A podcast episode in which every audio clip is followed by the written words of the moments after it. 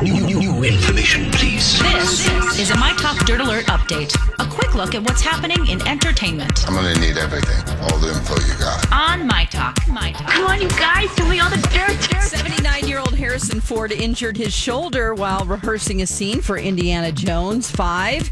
In a statement from Disney, they said production will continue while the proper course in treatment is evaluated and filming schedule reconfirmed. The movie is scheduled for release July 29th, 2022.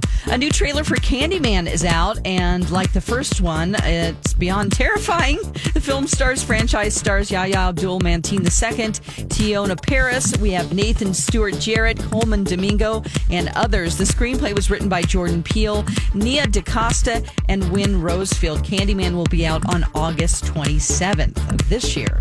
Garth Brooks is about to launch a stadium tour. I think it's a continuation of the tour that he did in 2019, because he's already been to U.S. Bank Stadium in May of 2019. But he spoke about the upcoming tour and said, all the stars lined up and we feel very, very lucky that this happened for us. He added, to be one of the first people out to step into stadiums, it's an honor, but also it's a great responsibility. I owe it to this country to hopefully be some kind of example on doing things the right way. It's going to kick off in Las Vegas on July 10th. That's the latest dirt. You can find more stories like this at mytalk1071.com or by downloading our new app.